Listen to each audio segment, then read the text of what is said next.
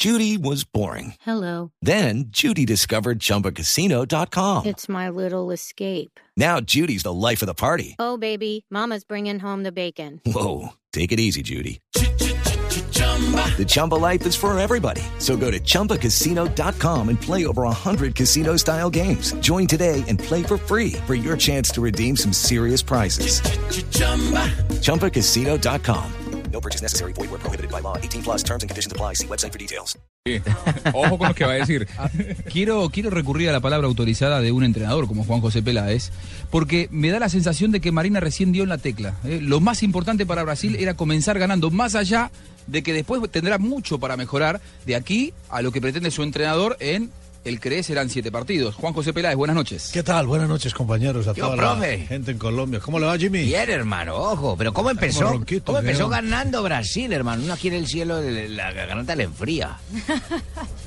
Los entrenadores hablan de que el partido más difícil es el primero.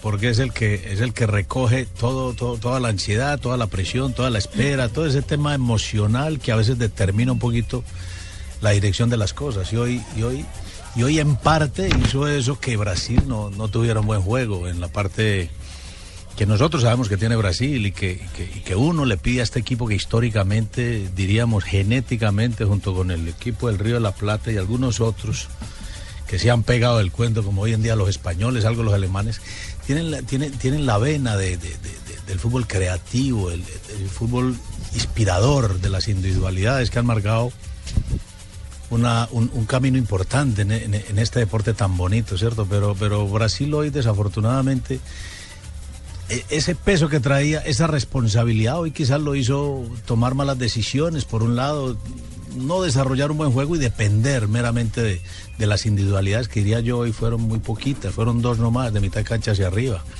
Pero también debo decir que- que esto no es nuevo. O sea, este es, este es un equipo que, que en la Copa Confederaciones, que los equipos de escolares son equipos tácticos, son equipos ordenados, laboriosos, son equipos en donde el cumplimiento de la tarea ya preestablecida en el entrenamiento es la prioridad para este entrenador. A partir de lo que ocurrió hoy con el arbitraje de Nishimura, el japonés, que vamos a analizar ¿eh? con Rafael Estoy Sanabria. preocupado, estoy preocupado. Mm, Qué bonita familia es México. ¿eh? ¿Por qué está preocupado, amigo mexicano? preocupado porque nos van a pitar mal. Seguramente nos van a pitar mal y tenemos que enfrentar a Brasil. Entonces, tenemos que enfrentar a Brasil. Qué bonita familia. ¿eh? Ojo, ya- bonita Ya familia. empezaron los, los memes eh, en Colombia, en eh, Latinoamérica completa, inundada de memes hacia el árbitro, hacia el eh, famoso Nikimura. Sí, señor. Y le quiero preguntar a Rafael Sanabria eso, porque me parece que a partir de ahora se va a hablar más del juego, más de los arbitrajes que del juego. Tendréis un mundial con mucha actividad, me parece. Rafael. así. Sí, pero era, sí, no debe ser así, pero eh, era algo predecible. Lo vimos y lo sentimos desde la Copa Confederaciones. Ah, ¿ya se sabía eso? Pues no es que se supiera, Barbarita, pero yo creo que es algo lógico y sobre todo que estamos en un país tan tropical, lleno de tantas emociones, donde los mismos árbitros y estos árbitros, no solamente los europeos, sino los asiáticos, son muy fríos, pero en algo les debe calar.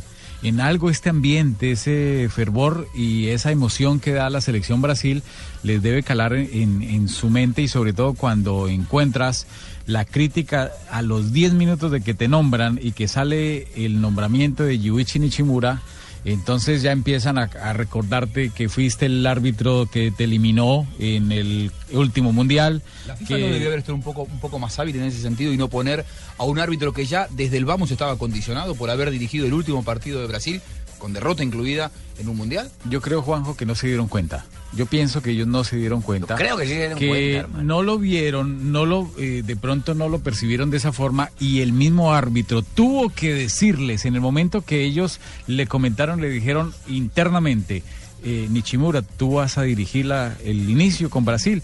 O él antes de que lo nombraran, porque él era candidato desde antes de llegar al campeonato del mundo. Haberles dicho, recuerden que yo dirigí el partido, que no quedó muy contenta la selección Brasil en Sudáfrica. Pero ¿quién, va a Entonces, hablar, quién, va a hablar, quién va a hablar mal de su No, trabajo? ¿Quién, No, va, porque- quién va a pedir no dirigir el partido ¿quién va a inaugural que sabes que están todos mirando? Cuando uno es inteligente, sí, porque esto le puede costar a él el campeonato del mundo. O sea, esto le puede costar que no dirija más en el Mundial. Si hay el escándalo que ya está cogiendo tanta fuerza, esto le puede costar que él no siga arbitrando. Entonces, es cosa, difícil. Rafa. eh, este es un mundial. Se supone que aquí sí llegan los mejores jugadores, los mejores equipos, llegan los mejores sí, árbitros, ¿cierto? Este es el gran escenario de este deporte. La vitrina. Entonces se supone que el arbitraje también debe ser de alto, Tienen de que llegar alto- los mejores. No, profe, y de es alto, de alto de alto- nivel. de alto nivel, pero, pero hay, hay varios cositas puntuales que usted toca ahí. Yo digo una cosa, el fútbol sudamericano está lleno de, buenos jugadores, jugadores gambeteadores, jugadores creativos, jugadores maliciosos. El fútbol japonés está así. El fútbol japonés tiene ese tipo de, de jugadores. ¿Cierto que no? No, no tanto, aunque Por está eso. inundado de brasileños. Hay pero- muchos brasileños jugando hay- en Japón, hay pero- muchos brasileños. Por eso, allá. pero este tipo de, de situaciones que le tocó vivir a este japonés, yo lo vi sorprendido cuando él miró, él siempre estuvo mirando la jugada. Tenía desde muchas atrás, dudas a la hora de cobrar, Y parecía, miró, ¿no? y miró, y miró, y se fue yendo y miró, y al final, Sancionó. al final, Al final, pero la sancionó, cobró. pero Él ya cobró cuando- algo, él vio algo, Sí. corrió, se tomó dos o tres segundos. ¿Es correcto que un árbitro se tome dos o tres segundos? Yo creo que no fueron tanto, dos o tres segundos. Lo que pasa es que para la Cinco. jugada eh, hay un dicho no solamente para el fútbol, ni para el arbitraje, para muchas cosas, que el que piensa pierde.